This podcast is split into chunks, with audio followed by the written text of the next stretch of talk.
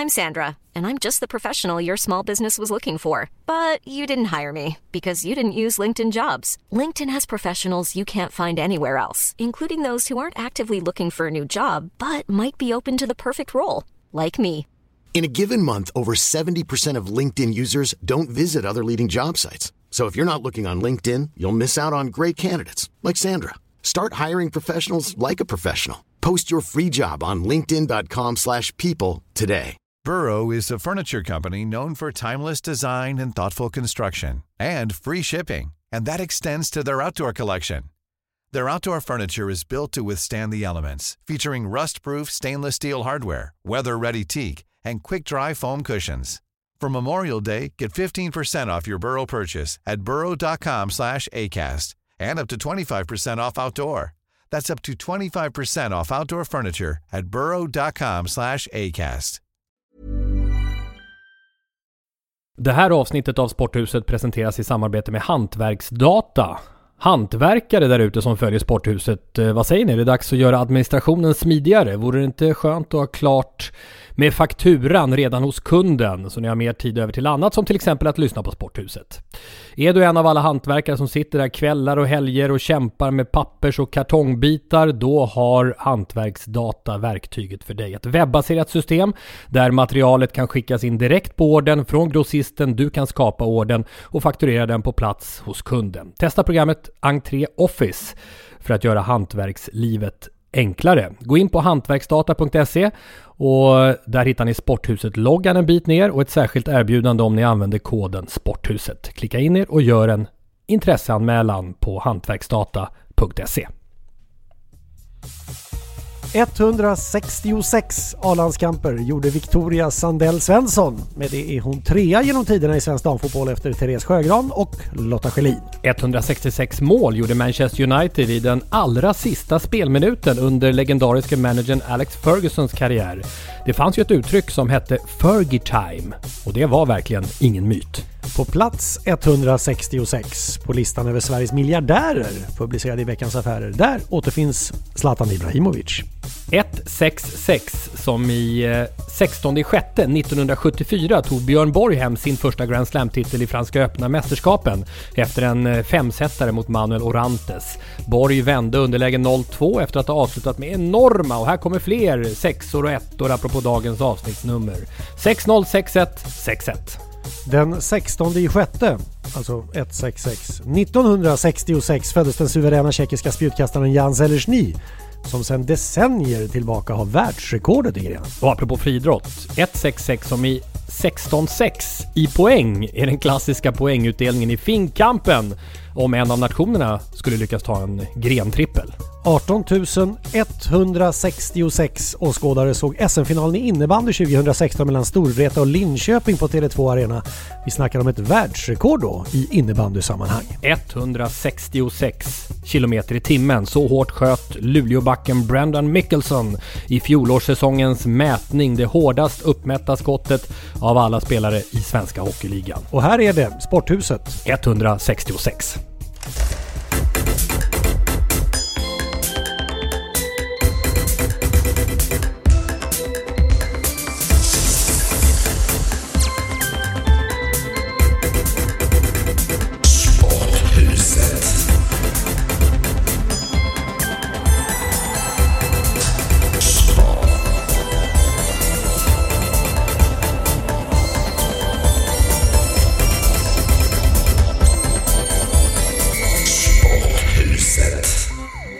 Var lite sex laxar i en laxask över Ja. det där introt där, Thomas och Lasse. Ni, ni var eh, otroligt imponerade utav er. Det märks att ni har hållit på med det här ett tag. Det längsta introt någonsin tror jag. Det Ja, var det var väldigt det. mycket på 160. Men du skickade ju ut på Twitter Ja, och bad, eh, bad eh, Det gör- följarna om... det gör jag varje gång. ja, Ja. men nu klistrade du in så att både, både Tjomme och jag kunde ju vara med och se alla svaren. Mm, så ni ska få se vidden. Jo gud, det bara välde in.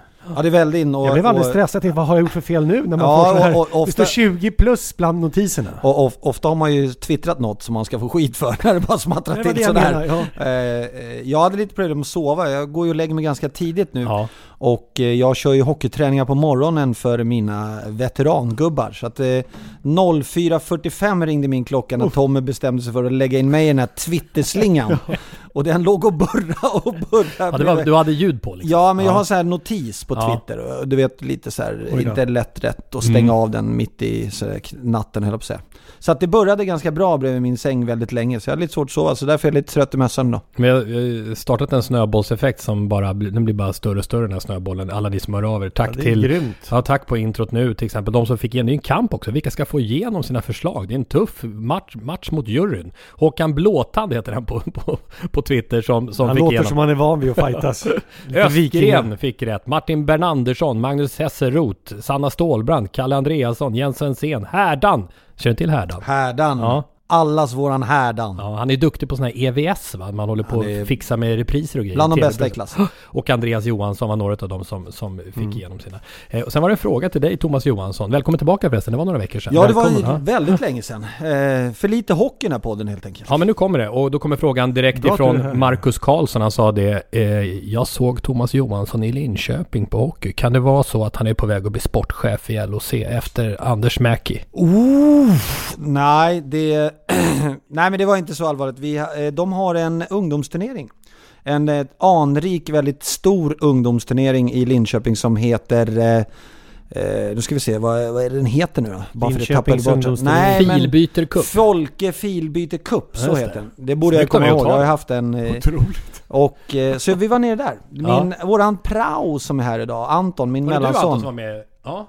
Anton Eh, nickar som- ska vi säga. som eh, praktiserar hos mig de- de här i två veckor nu. De gör ju det i åttan. Eh, Och eh, de var nere med sitt U15-lag och spelade den eh, turneringen. Men annars har vi ju siktat dig i Simor igen nu med ett eh, specialprogram som handlar om, ja egentligen om, ja du får berätta själv. Ja, vi, vi håller på, det, det kallas för Hockeylabbet. Och eh, SHL har ju köpt in ett statistiksystem som heter Sportlogic. Eh, där man, eh, det är inte bara plus och minus och assistpoäng och sådär, utan man kan grotta ner sig i betydligt mer avancerade siffror. Både individuellt och för lag. Och, och i Hockeylabbet är väl planen och tanken med själva programidén att vi ska titta lite vad de här siffrorna säger. För att eh, har man lite koll på de här siffrorna så är det faktiskt eh, det är rätt spännande att titta in och, och se hur eh, lagerna går, eh, vilka spelare som är bra utifrån också den statistiska delen. Eh, och lag faktiskt som har varit framgångsrika har väldigt bra siffror. Så det, det finns en, en, eh, en stark korrelation mellan bra siffror, framgångsrika lag. Vi, vi ska höra med dig Thomas om det står lite profetier om vilka lag som ska upp och ner. Bland annat så ska du ingå ett vad om ett antal minuter som du har gått med på. Men, men först nu eh, en sväng kring fotbollen. AIK svenska mästare. Det är en rubrik eh, sen vi hörde senast. För första gången på nio år. Eh, AIKs tolfte SM-guld. Och du var programledare för den sändningen Lasse. Avslutningsomgången. Kul att det avgjordes i sista rundan. Det är ju inte så vanligt. Och Ja, jag du hade en noggrann genomgång av det i avsnittet senast.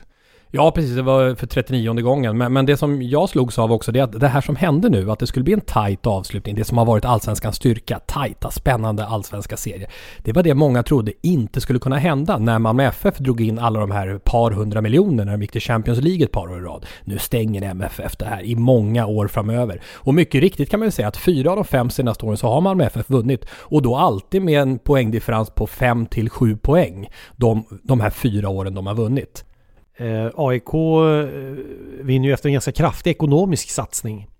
Eh, de sålde ju Alexander Isak för stora pengar, man pratar om rekordsummor och så vidare. Det var väl någonstans mellan 90 och 100 miljoner svenska kronor. Och då har man låtit en hel del av det gå vidare då till satsning för att ha ett rejält bra lag i år. Det ryktas ju om ganska eh, starka minussiffror för AIK.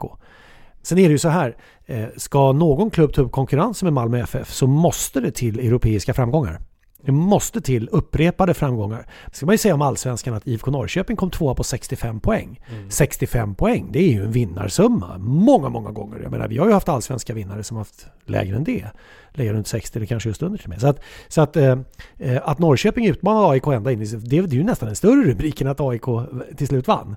Därför att AIK hade ju avgjort ligan, eh, trodde många, väldigt tidigt eh, någonstans i mitten på 20 antal spelade där. Det är ju otroligt starkt av en sån som IFK Norrköping som inte för så speciellt många, många år sedan var väldigt illa ute rent ekonomiskt och tuffa tider och, och sen med Jan Andersson som började en, en resa uppåt och mm.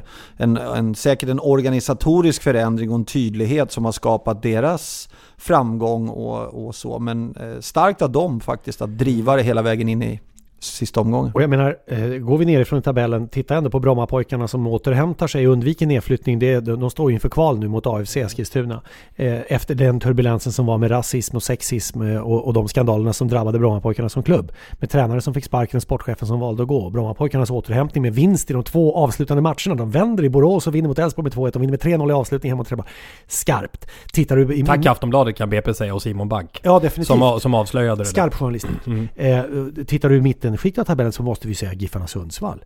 Det är ju ett stort utropstecken att Joel Cedergren har en klubb som många tippade ur serien. Och där kommer vi osökt in kommer, på ditt tips inför ja, det, säsongen. Ja, det kan vi ta. Ja, vi ska, som, som, som ja. kommer på åttonde plats i ligan, det är ju en jätteapplåd till Giffarna Sundsvall. Jag tycker det, det är en stor respekt för det. Och sen Malmö FFs återhämtning mm. efter det att de förlorade alltså på Vångavallen i maj. Trelleborgs FF, Malmö FF, 1-0 var det väl va? På tavlan. Vad är det som händer? Sparka tränare och ett elände i den klubben som skulle vinna hela skiten. Så kommer Ove Rösler in, den tyske Rösler, och, och stenhårt ledarskap. Drar den åt alla och så, och, så, och så vinner de och så vinner de och så vinner ja. de och så Och kommer till sist trea. Hammarby låg ju, som måste också nämnas under plusfaktorn, de låg i topp tre Hammarby för en Europaplats. Eh, genom hela spelet, undantaget sista halvtimmen. 29 omgångar och 60 minuter. Tjoff! Sen, sen, sen rök de sista halvtimmen. Men vilken säsong Bayern har gjort. De har ju, de har ju liksom lyft verksamheten i hela föreningen måste vi ändå plussa för. Stopp! IFK Norrköping Stopp. har vi ändå snackat om. Och så Stopp. på sista raden sen AIK som jag vill säga en sak till om, om en stund. Nu kommer du, nu, nu kommer du inte undan längre. Nu tar vi tipset bara. Pang på. Fagerlinds tips. Ja. 325 deltagare. Lasse, 313 plats. Nej. Jo. Nej, 317 var det va? 313? Så pass. Ja. Men jag är ju, och, en, jag är en, jag är en enda poäng ifrån att vara topp 280. Thomas är ju, som är mästertippare, han är inte så imponerad av den siffran. Men, men, men, om vi går in och, gick in och djupanalyserade tips. Men. Vad är det han går bort sig Lasse? Så jag har djupanalyserat ditt tips faktiskt. Gått in rad för rad. Eh, för övrigt för egen del... Någon har ju för lite att ja, göra. Exakt. Men för, jag kom 151 så jag är i alla fall på övre halvan. Så det, det är det sämsta du någonsin presterat. Faktiskt, ja. Att jag tippar uselt är ju... Ja. Men vänta lite nu är vi inne på nyhetsvärde.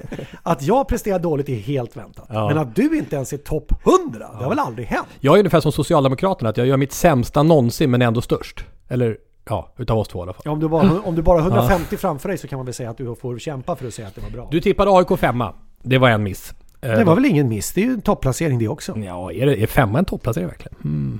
Bättre ja. än sexa. Sen gick du bort på Hammarby. Jag tror många smurade faktiskt. Då hade de nia. De blev fyra.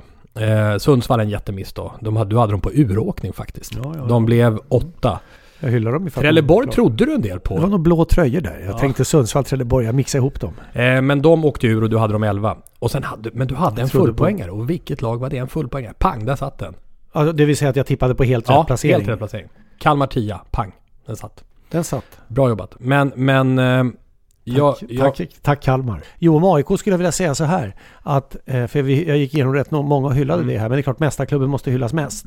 Och då vill jag ändå säga att själva utdelningsdelen utav Lennart Johanssons pokal när Lennart själv är närvarande i Kalmar i en ålder av 89 år sittande i rullstol.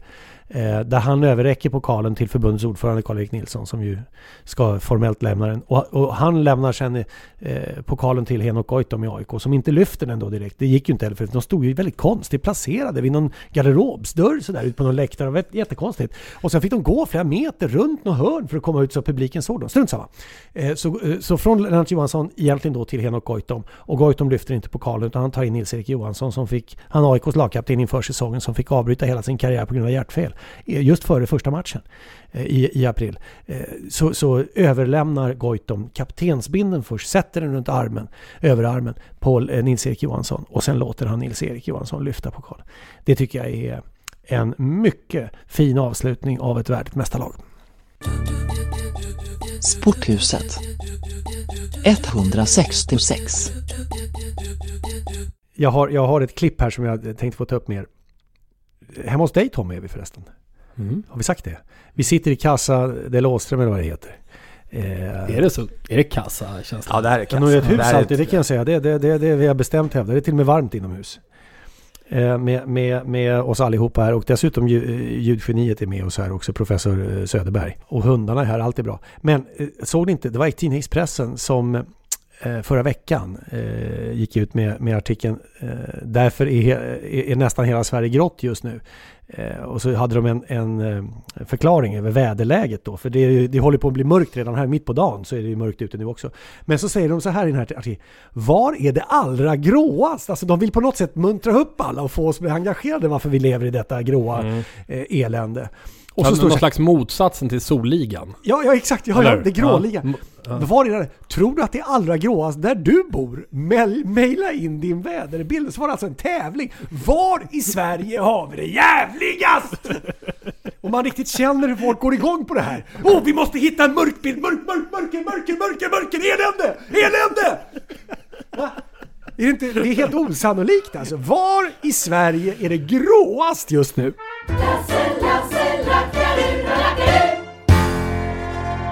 Men detta gråa, jag, jag hamnade på, på en grill vid Brommaplan i Stockholm här bara igår.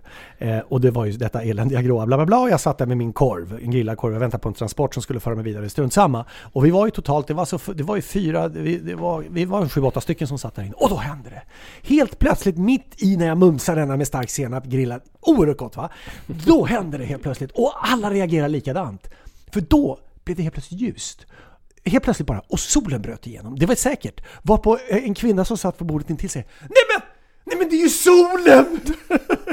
och allihopa som är där inne, vi sju, åtta stycken, vi liksom börjar röra oss med glädje över att ja det är det, det är det! Ja vi har det tufft alltså. Men, men är, är det någon som har stött på någon överhuvudtaget när ni har öppnat med och sagt så här, usch vilket väder vi har? Att det är någon som aldrig har kommenterat det, aldrig har haft en åsikt om det och sagt så här, "Nej, jag bryr mig inte. Jag brukar ju säga det. Ja du bryr dig Ja, verkligen jag har inte. faktiskt sagt det flera gånger. Jag, har all, jag, Nej, men jag, jag- har jag- aldrig tror jag stött jag- på någon Nej, men då är- då har du då är första du här. den första. Mm. För, för mig, alltså... För mitt, alla har ju åsikt om vädret. nej men jag, mitt humör påverkas 0% av vädret. Det är helt otroligt. Alltså jag, och därför så... Du, du, du tittar på mig som ett UFO. Ja men du måste ju vara, måste vara något fel på Ja, dig. jag vet. Så enda gången jag bryr mig om vädret det är om man ska- är på sommaren om man ska till stranden eller inte. För det är ju bara ren information liksom. Nej, det går inte att åka till stranden. Jo, det går att åka till stranden. Men, men annars är, påverkas mitt humör exakt 0% av vädret. Är ni fler som känner så? Ja, hör av er. höra av Ät er. Sporthuset. eller sporthusetpodcast.se, vårt kontaktformulär där. Ja. Fotbollsskalan. Ja, Det, det som gjorde starkast intryck på mig, det var utan tvekan eh, Lotta Schelin. Fotbollskanalens hederspris. Ja, eh, som Mm. Olof Lund eh, delade ut och eh, som ju handlar om att hon ja, tvingades avsluta sin, sin karriär. Vi kan höra vad hon sa. För ett år sedan så, eh, så kunde inte jag ens kolla på den här galan. Det var alldeles för tufft. Och jag kanske inte ville bli påmind om den delen i mitt liv. Men med lite tid och att jag får vara här med er idag så känner jag ändå att jag, även om jag inte har en framtid på fotbollsplan, så ser jag i alla fall en eh, framtid. Och det känns fantastiskt fint. Tack.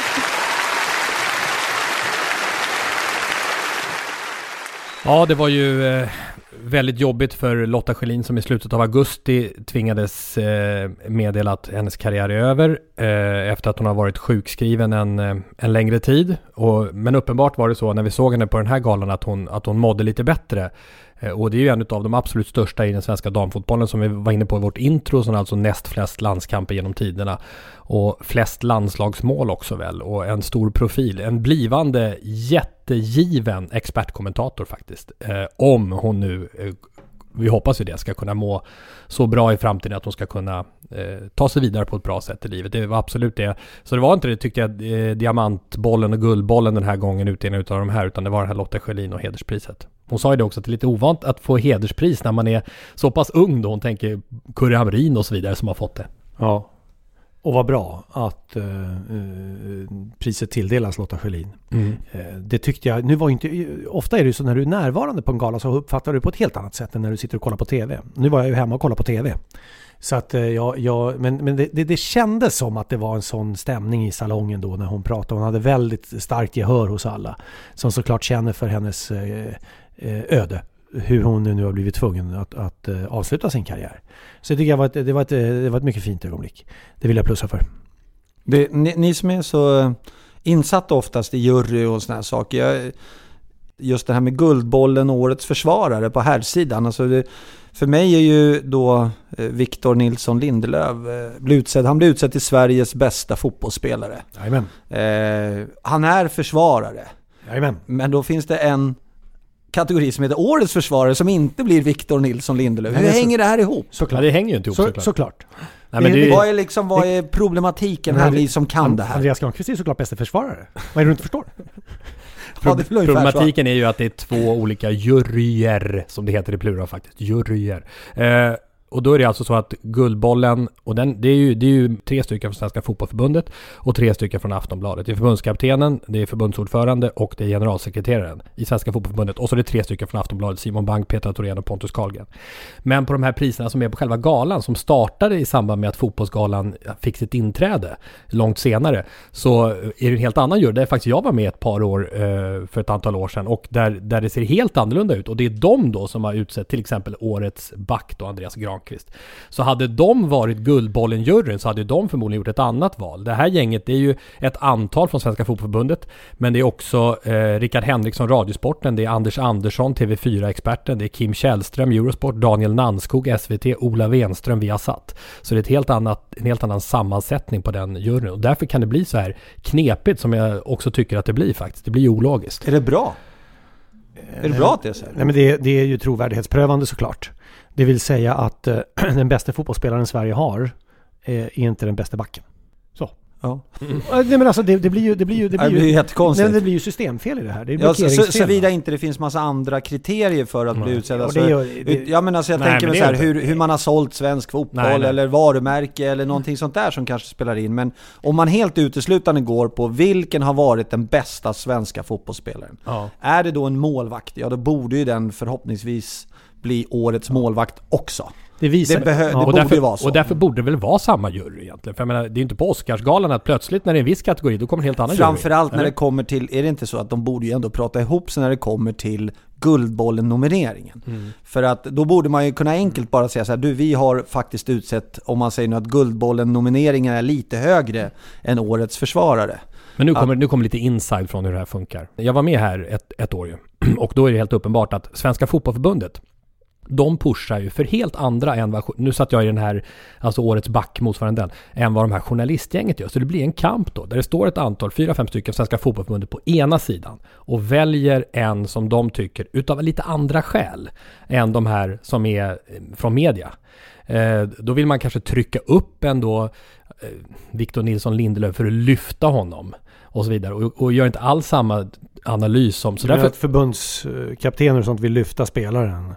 För det är ju inte en journalists jobb att Nej, lyfta. exakt. exakt. Medans, så det året jag var med, då ville ju till exempel, eh, jag var, i själva nomineringsprocessen så ville de mediala representanterna ha med Olof Mellberg som årets back. Men då hade han redan slutat i landslaget. Då spelade han i FC Köpenhamn tror jag.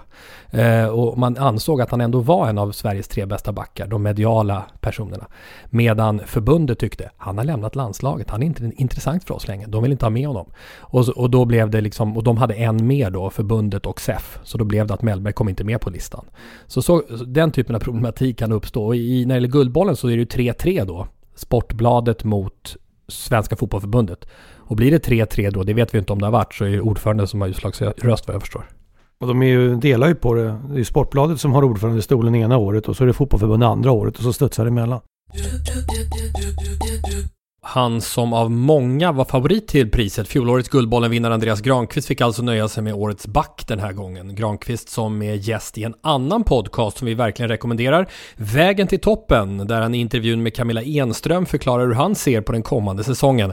Han har ju nyligen flyttat hem till Helsingborg som han var med och förde till Allsvenskan. Samtidigt har det ju funnits ihärdiga rykten om intressen från Manchester United den här resan jag varit med nu med HIF att spela upp i Allsvenskan och, och det, den, den resan jag är med att bygga ett nytt lag med HIF och vara med om att göra något speciellt med HIF i Allsvenskan. Så det ska mycket, mycket till för att jag ska lämna Helsingborgs IF eh, och det ska kännas rätt för Helsingborgs IF. Men det är klart att skulle en klubb som Manchester United visa ett intresse konkret i januari så kommer det vara väldigt svårt att tacka nej. Andreas Granqvist eh, hör hela intervjun i podcasten Vägen till toppen, alltså med Camilla Enström. Camilla som då och då också kommer att dyka upp här hos oss.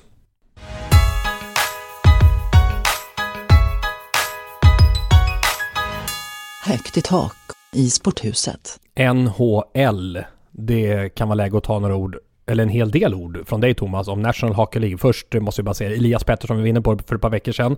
Han är alltså på 10 mål på 13 matcher för Vancouver denna rookie-säsong. Eh, supertalangen som eh, eh, får oss att häpna, eller? Ja det gör jag definitivt. Alltså killen ser ut som ett sugrör. eh, är född 98. Så det är väl självklart hans framfart i NHL och, och även om han hade en fenomenal säsong i, i Växjö förra året så eh, det är klart att man häpnas när nivån går upp så pass mycket som den gör borta i, i Nordamerika. Och den typen av spelare som han ställs mot eh, eh, hela tiden, varje match, så, så är jag sjukt imponerad. Sjuk, han, är, alltså han är som en katt ute på banan. Han är så här, panter som rör sig, han har sånt rörelsemönster, han har sån blick för spel, sån teknik, sånt skott. Undrar vad som händer med den killen när han får en 5, 6, kanske 7 kilo muskler till på sig. Alltså hur bra mm. kommer han inte att bli? Men det jag är, eh, har funderat lite grann på det är också den här bilden som jag tror att många har utav eh, den situationen som William Nylander sitter i just nu. Eh, Toronto-baserade eh, Nylander som inte har valt att skriva på något nytt avtal med eh, sin klubb och har hamnat i en, där han inte får spela ishockey helt enkelt. Eh, många tror jag via, eller bilden som många får via media är ju just den här känslan av att han, där sitter en ung kille eh, och vill ha någon miljon mer än vad klubben, men det är ju redan så pass många miljoner så hur, hur kan han hålla på så här? Eh, och i, i NHL så är det ju mycket mera politik än, än, bara att man ska signa på ett kontrakt. Och i, i Williams fall så handlar det också mycket om att han har ganska stora påtryckningar från andra spelare. Eh, spelarfacket bland annat, att han får absolut inte sälja sig för billigt utifrån det han har presterat. I och med att man jobbar mycket så i NHL, när, när man går in och ska skriva ett nytt avtal så tittar man väldigt mycket på vilka spelare har presterat likvärdigt och vad tjänar de? Och då finns det ett antal spelare som har levererat eh, likvärdigt, kanske till och med lite under vad, vad William har gjort. Eh, men har mer betalt. Och han går ut och säger att han tycker att han är värd den typen av pengar och Toronto säger någonting annat. Eh, så att eh, påtryckningarna och trycket på att han ska stå på sig från spelare och spelarfackets håll är, är enormt stora. Det är rätt lätt att man tappar den biten i, i hela resonemanget och bara ser till antalet miljoner och mm. pengar och att det är det som, som styr hans, hans faktiskt agerande. Jag är tacksam att du tar upp den frågan för jag hade precis den första bilden du sa där av att det är väl bara rafsa på det där för att jag menar det är mycket pengar ändå. Men det är klart att det finns andra ingångsvärden i det också. Och självaste Wayne Gretzky, The Great One, kärleksbombad av Thomas Johansson i Sporthuset avsnitt 89. Enligt Sanne Lindström, tidernas bästa ja, jag gillar kärleksbombning. Sanne. Jag gillar Sanne. Eh, han sa i alla fall så här. Eh, när jag var i den åldern som William Nylander är så ville jag bara spela hockey. Jag tycker att han borde sätta sig ner och säga jag spelar en jättebra stad, jättebra organisation, jag spelar ett Original Six-lag. Vill jag verkligen inte vara där? Apropå att folk sätter press på honom. Ja, eh, det är ju lätt för honom att säga nu när han kanske är på andra sidan. Mm, eh, så, att, eh, men man ska veta att det finns en liten baksida av, av myntet och inte bara en girig ung kille som sitter och ska ha någon miljon dollar extra. Apropå NHL så läste jag att Gary Bettman, som ju inte är sådär jättepopulär eh, bland eh, Då tar du på de olika nhl Han, han eh, har, har, fått mycket kritik för sitt sätt att hantera hjärnskakningsproblematiken. Och att han inte tar det på tillräckligt stort allvar. Det har ju varit en rättsprocess eh, där 300 spelare tror jag liksom har, har stämt NHL. Och den, det blev förlikning där nu och Bettman gick vinnande ur det hela. Jag tror slutsumman blev bara att varje spelare får betala någonting, eller varje spelare får någonting i stil med 20 000 dollar per person bara. Det var ju enorma belopp som de ville ha. Eh, och det för oss in på en, på en fråga ifrån eh, Daniel Spogard som hörde av sig till oss via sporthusetpodcast.se. Ni vet vår hemsida där det finns kontaktformulär. Och han skrev Jag är så trött på det här tacklandet mot huvudet inom ishockeyn som aldrig verkar ta slut oavsett vad som sägs inför varje säsong. Och det är inte bara SHL där det har varit mängder av hjärnskakningar den här hösten utan man ser det också ofta i NHL. Och jag har ett förslag. Så länge spelaren man tacklat i huvudet är skadad så får man inte spela själv. Då borde i alla fall klubbarna eh, agera och visa att det här är inte okej okay när det påverkar laget man, man, spelar i. Som, som ett ganska kraftigt, eh, en ganska kraftig åtgärd som, som eh, Daniel skickar dem. Intryck just nu när det gäller hjärnskakningar? Någonstans så är ju hockey en kontaktsport. Man måste ju skilja på de, de tacklingarna som faktiskt är eh, medvetet fula och, och får en olycklig konsekvens till de tacklingarna som ingår lite i spelet men som träffar väldigt olyckligt. Den här att du ska vara avstängd lika länge som motspelaren har blivit skadad. Jag tror att det kan vara lite knepigt därför att det är mer, det, det är så här gamla tider, öga för öga, tand för tand syndromet och det tror jag är lite, då är man lite, lite vanskligt ute eh, kopplat mot regelverket även om jag förstår idén. Eh, jag går den här eh, elittränarutbildningen på Bosön och... Eh, Oj då, nu börjar hända saker. Ja, nu börjar hända saker. Nej, men, och då hade vi just det, det här uppe med hjärnskakningar.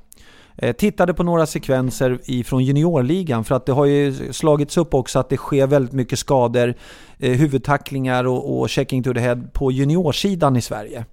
Eh, jag vet vissa lag har varit väldigt hårt ansatta med 6-7 hjärnskakningar på en helg. Liksom.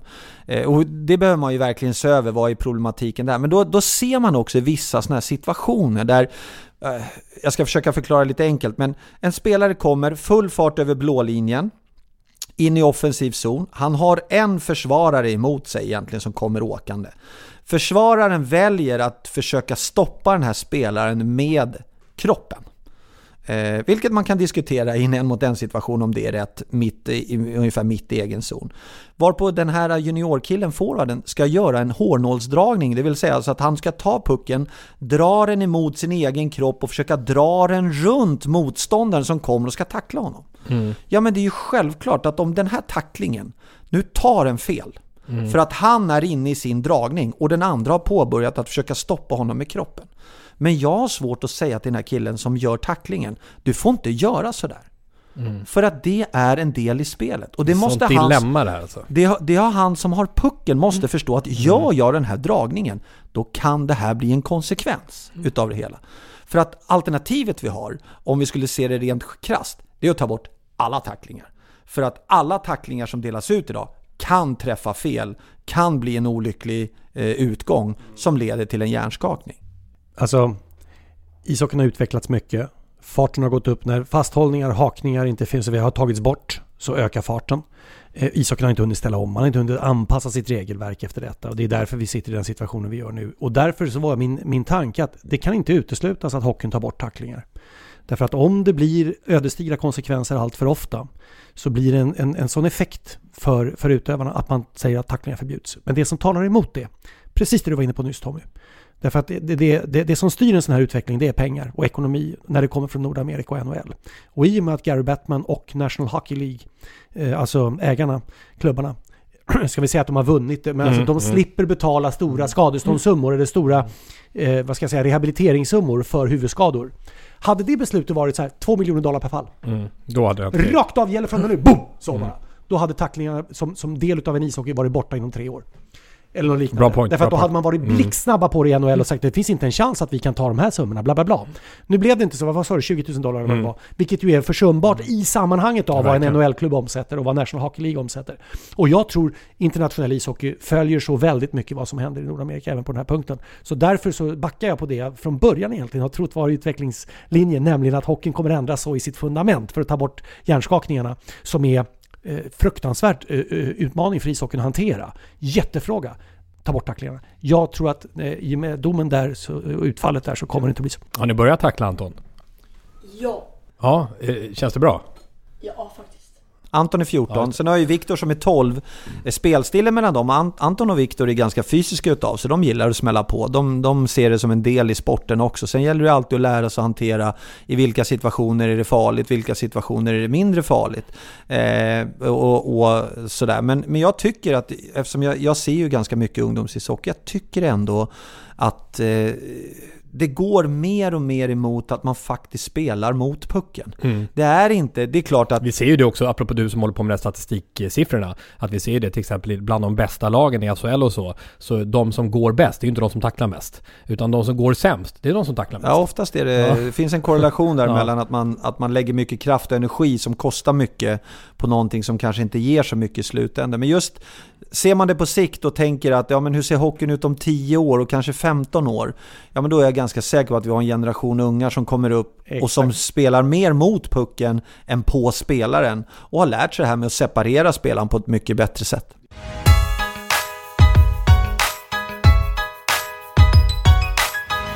Öppet hus i sporthuset. Ät Sporthuset på Twitter. Tack för att ni hör av er. Sporthuset Podcast på Instagram. Eh, Och det är dags för dig Thomas att tjäna lite pengar igen. Den här gången är, handlar det om eh, Kommer Linköpings Hockeyklubb att bli topp 6 i serien eller inte? Det var Torsten Kassman, vår trogne lyssnare som utma- utmanade. Han säger de kommer bli topp 6. Du säger de kommer inte bli topp 6. Ni har kommit överens om ett vad på 1000 kronor. Vi har Oj! fått ett inspel också från Per Rommedal. Till välgörande ändamål Ja, va? som, Ja. som säger så här, varför inte göra ett bett och den av er som förlorar får ge pengarna till välgörande ändamål, förslagsvis EFI Fadder, en hjälporganisation som mina föräldrar startade för snart 28 år sedan. EFI Fadder arbetar långsiktigt med övergivna barn. Så det, det kommer det, så kommer det bli.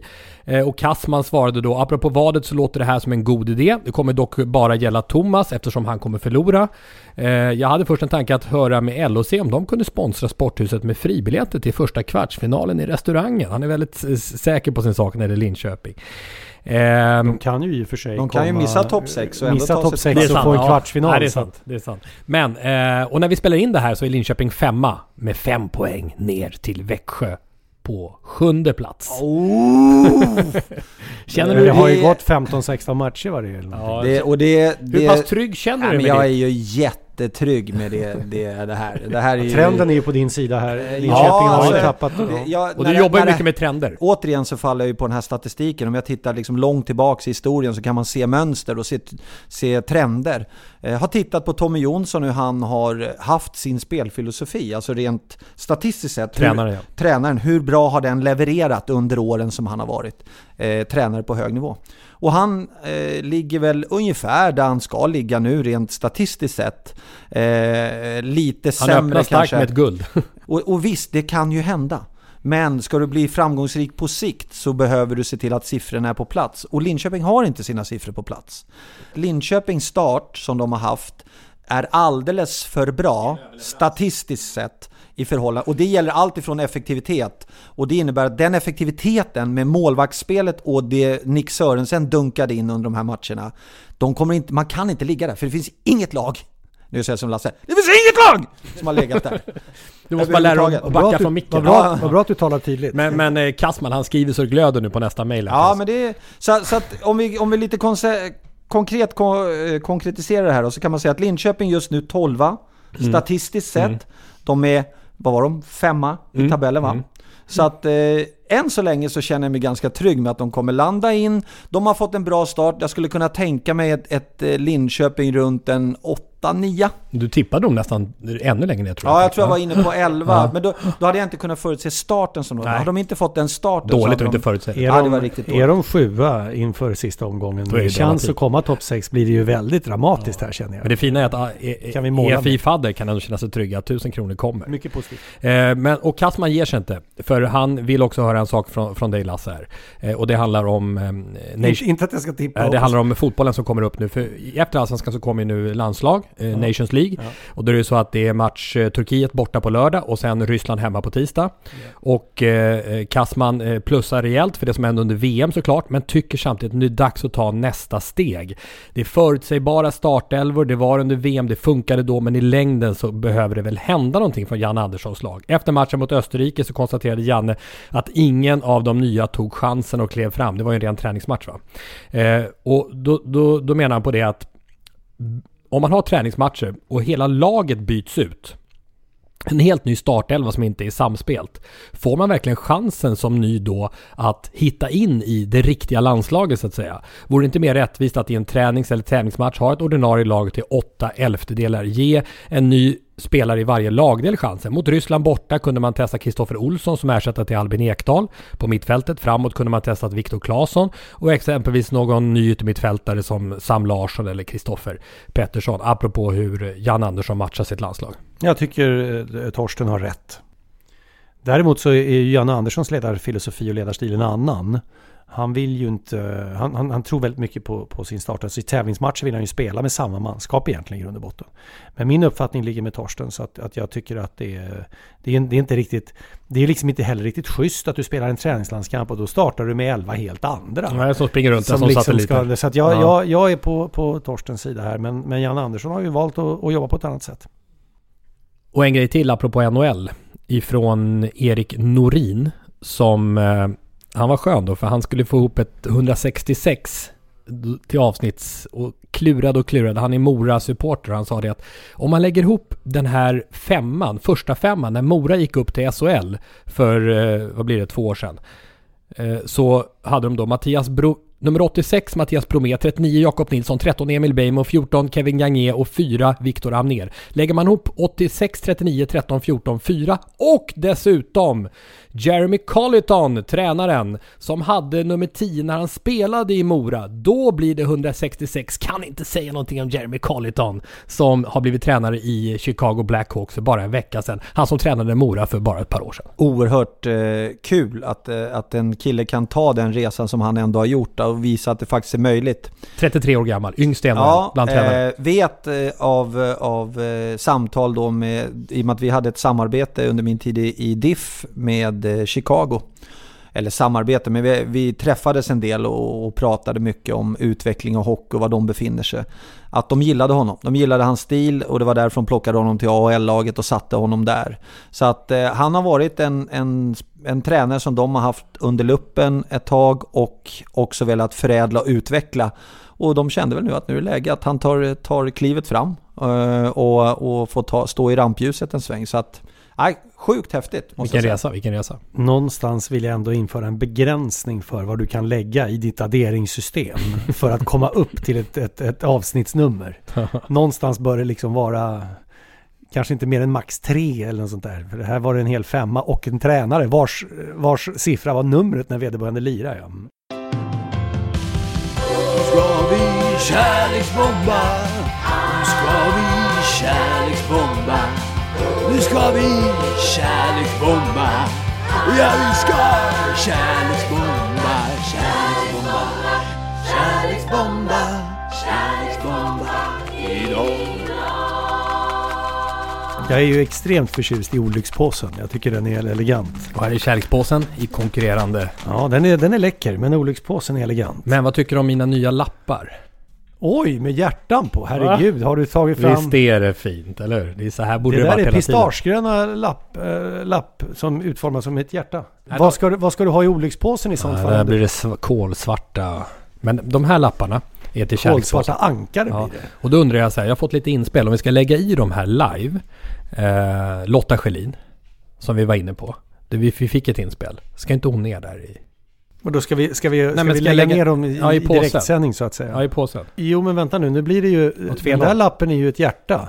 Ja. Ja, den är ju helt annorlunda storlek än de Jo, andra men man- man- Detta är röstfusk. Jo, men man tittar... Detta är alltså det Fifa VM-lottning här. där De råkar ha värme på en av de där kulorna som de snurrar runt och så råkar det bli en... Och så visste de vad de skulle plocka upp. Nej, jag är... Henrik Zetterberg. Han ska väl alltid hyllas. Det är ju hockey i med han. Ja, men han har ju haft... Ja, men det, det är kärlekspåsen är det. Ja. Sen var det frågan då, apropå de här två, två påsarna. Var ska Gassa ner? Paul Gascoigne. Ja, det måste ju vara ett av de tydligaste olyckspåse. Alltså det, han har ju, att han lever är ju ett litet mindre mirakel med tanke Mm. på alla hans eskapader med fylla och alkoholism och, och jag vet inte, alltså han har ju Mm. varit på gränsen flera gånger. Samtidigt eh, finns det en hel del eh, Ja men det är väl det härligt som, att berätta kring honom också. ja, men det är väl det som är grejen med olyckspåse. Mm, det är vi gör både och. Mm, det är sant. Vi kan väl göra både och där. Men jag kan inte använda de här lapparna till det så det får jag lägga i sen. Men bra, då har vi bestämt ta oss en i det varje. sen. Ja, just det. Ja, sant. Så får man vinkla en lite utifrån eh, vilken påse den hamnar i. Nu är ju inte påsarna hur stora som helst i och för sig, så vi kan, Vi inte kan hålla faktiskt på inte hålla på så här. Nej, förlåt. Finns det inget regelverk? kan vi inte, vad heter hon där nere nu då som eh, gör påsarna? Eva-Lena Eva-Lena Hedestig. Kan vi inte be att få en lite större påse kanske? Nej, Hon har fullt upp alltså. den här olyckspåsen är grym. Men du, eh, eh, förra veckan så stod det ju på lappen Tony Rickardsson. Vem kallar vi in Thomas? Vi kallar in eh, han som Stefan Clements som blir TVs Clemente baklänges. Det kan ni ju suga på. TVs Clemente. Ja, det är ditt artistnamn enligt Thomas, Stefan Klemets, kommentator på Simor. Hallå där. Hallå! Ja, jag undrar vart det där kom ifrån. Eh, Det måste ju vara eh, någon gång i samband med något slutspel som eh, det där namnet myntades. Ja, det var... Jag vet inte riktigt var det kommer ifrån Nej, riktigt, men det, jag tror också det, att... det finns ju övrigt inga likheter mellan, mellan mig och fotbollsspelaren TV. Eh, som fotbollsspelare var ju TVs en, en konstnär, en artist, en, en skön fotbollsspelare att titta på. Det, det stämmer väl ganska överens med dig Stefan? Och Stefan, Ja. du, du är ju hockeykommentator och fotbollskommentator på Simor. Men dessutom, och nu ska vi se här. Du har också kommenterat motorsport, speedway en hel del på Simor, men också en hel del motorsport på Sveriges Television. Eh, Och du är ju speedway-konnässör verkligen, så vi skickar över ordet till dig helt enkelt. Tony Rickardsson. Eh, först och främst då Tony Rickardsson, född den 17 augusti 1970 i Avesta kommun. Han fick alltså sin första motorcykel redan som fyraåring. Och motorcykelintresset, ja det fanns i familjen. Hans pappa körde motocross, hans storebror körde också speedway, var duktig. Och själv började han köra knattespeedway när han var 11 år. Men parallellt med speedwayen så spelade han också tennis och ishockey. Han var ju också duktig i ishockey. Han eh, spelade ihop med bland annat Niklas Lidström. Och de två representerade ju Dalarna i TV-pucken. Men speedway tog så småningom överhanden. Och i slutet på 80-talet så var han på träningsläger i England och det gick så där. Och på vägen hem så pratade jag med tränaren som sa Åk hem, sälj speedwaycyklarna och satsa på hockeyn igen. Och just de där orden eh, etsade fast eh, hos Rickardsson. För han, han hade ju en järnvilja som följde honom genom hela karriären. Han knöt näven i fickan och ville visa alla. Och bara 21 år gammal då så tog han sin första VM-medalj, ett silver, helt otippat på Nya Ullevi inför närmare 26 000 åskådare. Tre år senare, 1994, så kör man den sista endags-VM-finalen. Och eh, under den här säsongen så hade han haft problem med sina motorer som inte fungerade. Inför finalen så kontaktade han en trimmare. Han fick köpa två motorer som bland annat dansken Hans Nielsen inte ville ha. Han tyckte inte de var tillräckligt bra. Finalen slutade med ett skiljehit mellan tre förare om vem som skulle eh, bli världsmästare. Och Rickardsson körde om Hans Nielsen förstås och vann sitt första VM-guld.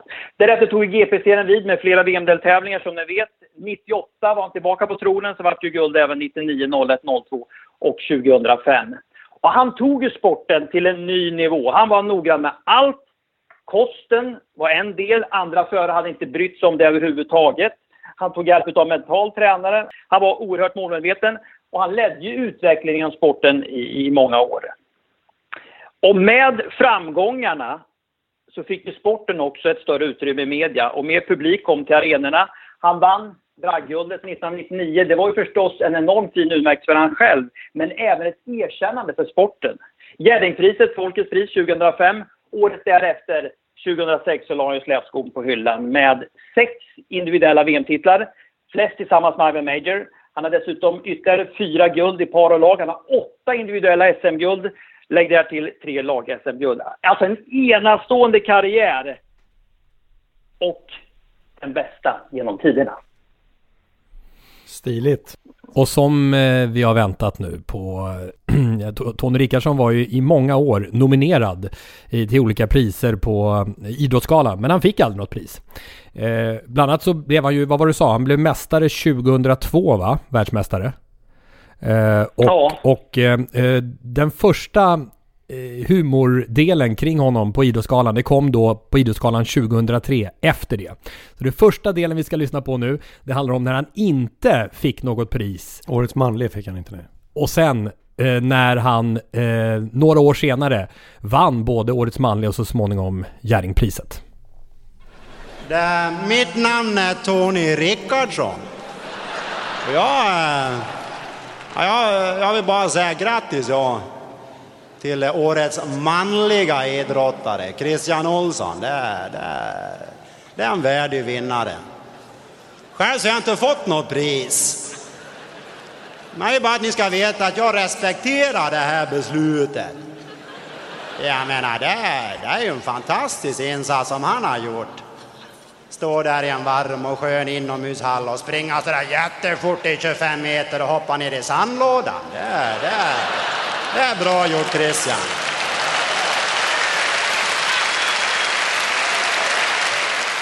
Det är ju inte som jag som kör speedway med brutna handleder, svamp i skrevet och som spyr i hjälmen när jag tar VM-guld.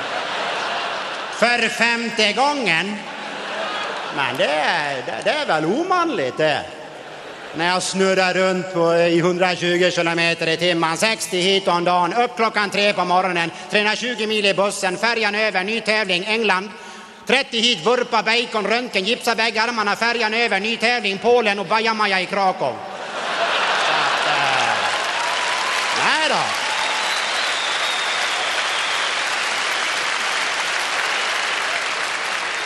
Nej då, jag är inte bitter.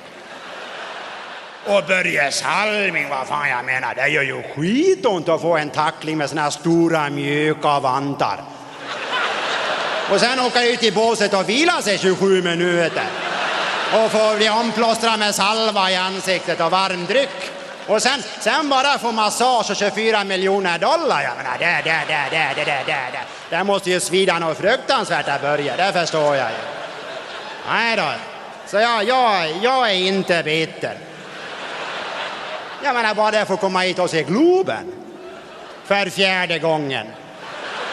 De brukar säga till mig det att håll min stol Tony, jag ska bara upp och hämta priset. Det har jag gjort fyra år i rad nu. Men jag ställer upp igen, självklart. Ja, men det är skillnad. Ta Patrik Sjöberg till exempel. Fan, rakt upp i luften och sen landa i en sån här stor otäck matta. Man, det är ju hårda killar vi pratar om här. Brottarna, Abraham, man skulle aldrig våga upp där på mattan och kramas och mysa. Det är ju skittufft ju för fan. Sen, sen vill jag, jag vill citera Per Elofsson. En riktig manlig förebild som gjort karriär i kroppsstrumpa. Jag vill tacka mamma och pappa. Ja men det är ju skittufft ju för fan. Så skit i det nu så syns vi nästa år igen. Hej! Det var inte länge sedan man satt här eh, i Globen och var nominerad första gången. Det var ju då precis före eh, högertrafikomläggningen. Man satt här nere bredvid eh, Sixten Jernberg och Tage Erlander. Ja, Jag är så tacksam. Det finns ju de som har gjort mycket större prestationer än jag. Med otroliga återhämtningar efter fruktansvärda skador. Ta bara Stefan Holm som känner sig lite hängig i friidrotts-VM. Och Carolina Klüft som råkar trampa lite snett och stuka av foten. Aj, aj, aj, aj. Fruktansvärt otäcka bilder. Jag vet ju själv hur jävla ont det kunde göra på den tiden jag hade fötter. Nej, visst, men jag... Visst, ja, jag har ju bara vurpat jag i 130 kilometer timmen. Rakt in i en polsk betongsarg 14 gånger. Fått Nicke Pedersens framgaffel i mellangärdet. Sprucken mjälte, 16 brutna revben, svalt min egen tunga, krossade knäskålar, bortsprungen hornhinna. Nej då. Nej då. Jag, jag är inte bitter. Jag är jätteglad för det här priset. Så här glad har jag inte varit sedan ett bakdörr ramlade av och slet upp båda mungiporna på mig på Ullevi. Spädbojnen har hjälpt mig otroligt mycket. Man har fått åka runt och se en hel del. Polen, England, Polen och Västervik. Och nu vill jag rikta mig till dig Tony. Nu när du har fått ditt pris, då undrar jag så här, vem fan ska jag imitera nu då? Och vem är bäst på det? Tony Rickardsson? Jo, det är Tony Rickardsson. Och även om jag nu kommer sakna den här dialekten Tony, ska du veta att jag är i alla fall inte bitter. Grattis! Robert Gustafsson. Vad säger ni? Ja. Timingens mästare. Ja, vilket vilken fullträff alltså. Vi har ju hört den några gånger. Men jag, jag, vi, vi sitter och garvar allihopa. Igen och igen och igen. Tänk att göra så tidlös humor som... är- Även om man vet, man vet ju ungefär vad, vad, vad storyn är, vad han ska berätta. Men du, speedway är en... Hela vinkeln här på, på humorinslaget är ju att det är en fruktansvärt tuff sport, Stefan. Ja, men det är ju det och det, det stämmer ju där i, i det Robert Gustafsson säger. Just det här att eh, du måste köra i olika linjer för att eh, kunna försörja dig på sporten och det blir mycket resor från Polen till Sverige, eh, till England och sen Polen ja, igen. allt vad det innebär. Och sen, och sen just det här också att han att, att skadorna, de kommer. Det, det, det är bara frågan hur många skador du kommer få under karriären. Det Mm. finns alltid där och det, ofta så kör de med någon typ av smärta. Så, så att det, det är klart att det är ju, det är ju oglamoröst eh, att vara speedwayförare, så är det. Mm. Och eh, det var ju lite kul också för att det inslag som vi hörde här från Idrottsgalan 2006 det var ju efter att han hade fått priset Årets manliga och sen vann han Jerringpriset Ja, efter det. det. Ja. Det blev en skjuts i omröstningen eh, eftersom han eh, då, omröstningen var igång och så var Robert Gustafsson inne och gjorde Tony Rickardsson. Det blev en väldig skjuts då för alla kä- kände extra mycket Ja, alltså för, första gången när han körde den där när Christian Olsson, när han hoppar ner i, står i en varm inomhushall och hoppar ner i sandlådan. Eh, springer jättefort i 25 meter och hoppar ner i sandlådan. Eh, men, men då, och då var ju Rickardsson inte alls eh, särskilt högt uppe i Jerringpriset. Men jag, jag kommer ihåg att, för det var en snackis efteråt nämligen, för efter det att eh, den här sketchen gick, det är ju rätt sent på galan Årets manliga kommer va? De kommer ju, det är årets eh, kvinnliga Årets manliga och sen är det Jerringpris, jag tror att det är så det är. Så att, och det bara rasade in röster på Tony Rickardsson efter första, men han kom tvåa då. Mm, efter Det räck- tror jag. Ja det var så, det Mm. räckte inte riktigt. Men sympatin blev ju maximal. Så man ser också att den här typen av omröstningar Mm. som är levande under en galakväll påverkas ju av vad som händer under Och samma rush då 2006, för då fick Ja, han Jerringpriset ja. 2005. Tack Stefan för din bild av Tony Rickardsson. Vad var han la, vi- vilken sko var han la på hyllan när han slutade sa du förresten? Ja, släpskon. Släpskon, han lä- Ja. lägger släpskon vet, på hyllan. har på vänsterfoten har man den i stål. Som man Mm. sätter på stöveln. Så när man sätter ner vänsterfoten i kurvan då glider det. Och numera ligger den på hyllan. Ja, han har säkert flera som ligger där uppe. Säkert någon i guld också skulle jag kunna tänka mig. Ja det är bra. Stiligt. Tack, Stiligt, Stefan. Stefan. Tack tack. Stefan. Tack så mycket för att jag fick vara med. Hej då. Ska vi köra olyckspåsen nu? Är det olyckspåsen den Nej, här jag vet gången? inte. Ja det kan det vara. Vad tycker du Thomas? Jag vet inte, fråga Anton. Vad vill du ha? Olyckspåsen eller kärlekspåsen? Svarta eller eh, vilken vill du ha? Bra Olyckspåsen. Anton. Den, Ja. är, den är klart snyggast. Snygg. Och jag tycker Anton ska få dra. Ja okej. Mm. Nu varsågod och, och, och ta en Olyckspåsen. Det har varit mycket olyckor Anton vänder bort Ja. blicken och hela ansiktet. Ja, det är väldigt proffsigt. mycket bra. Det här var ju, och nu får du veckla upp och uh, luta dig till micken här och säga. Men det står Hillsborough. Ja den är svår. Hillsborough. Ska vi... Hillsborough. Och det, kan, det vet, du, vet du vad det är?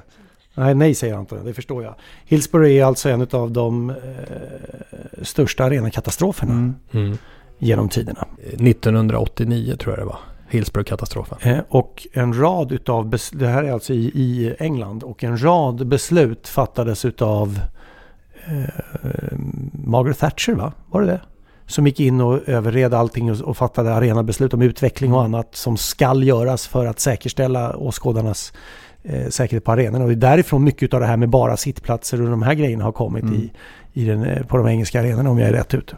Sheffield eh, ligger i arenan. Jag tror att det finns en dokumentär på din kanal Simor om Hillsborough-olyckan. Så jag, ska botanisera, jag ska ta mig an det här faktiskt. För det, det är ett väldigt viktigt eh, dokument för egentligen för fotbollen. Det var ju dessutom inte bara några år efter det vi tidigare pratat om i Sporthuset, nämligen Heysel-katastrofen som var av mm. helt annan art. Där var det ju bråk mellan supportrar men det var likväl många som dog i, i bägge fallen. Så det var ju tuffa smällar verkligen för engelsk fotboll.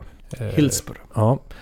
Men nu måste vi på något sätt eh, komma på rätt köl och inte tänka på den här olyckan. Den tar vi tag i nästa vecka.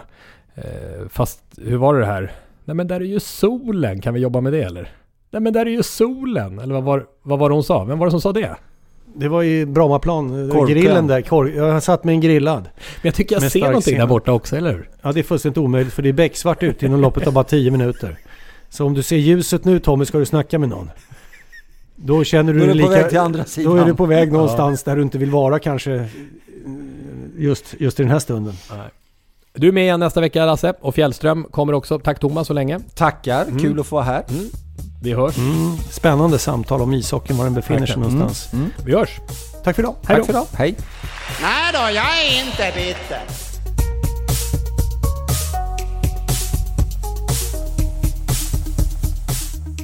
Sporthuset produceras av Tommy Åström och Martin Söderberg. På webben sporthusetpodcast.se Jinglar gjorda av sånggruppen Sonora, Patrik Åman och Jonas Jonasson. Hörs nästa vecka, jippi!